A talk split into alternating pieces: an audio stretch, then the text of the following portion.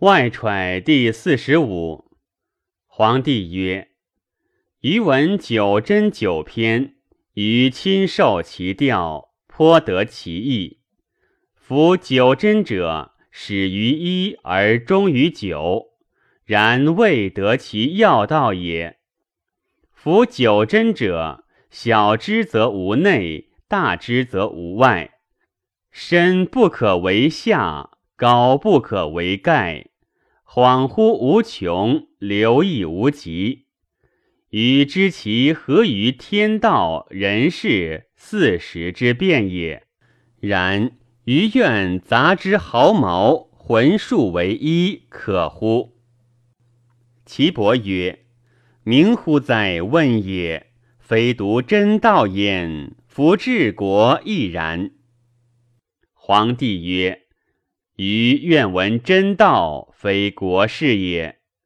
岐伯曰：“夫治国者，夫为道焉。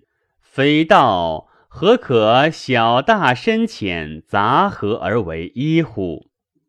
皇帝曰：“愿足闻之。”岐伯曰：“日与月焉，水与静焉，谷与响焉。”夫日月之明，不失其影；水镜之察，不失其形；鼓响之应，不后其声。动摇则应和，尽得其情。皇帝曰：“窘乎哉！昭昭之明不可避，其不可避，不失阴阳也。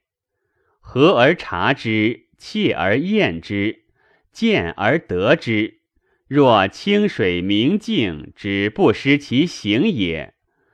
五音不张，五色不明，五脏波荡。若是，则内外相袭；若鼓之应符，响之应声，影之似形。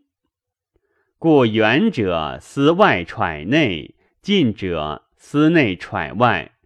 是谓阴阳之极，天地之盖。请藏之铃兰之事，弗敢使谢也。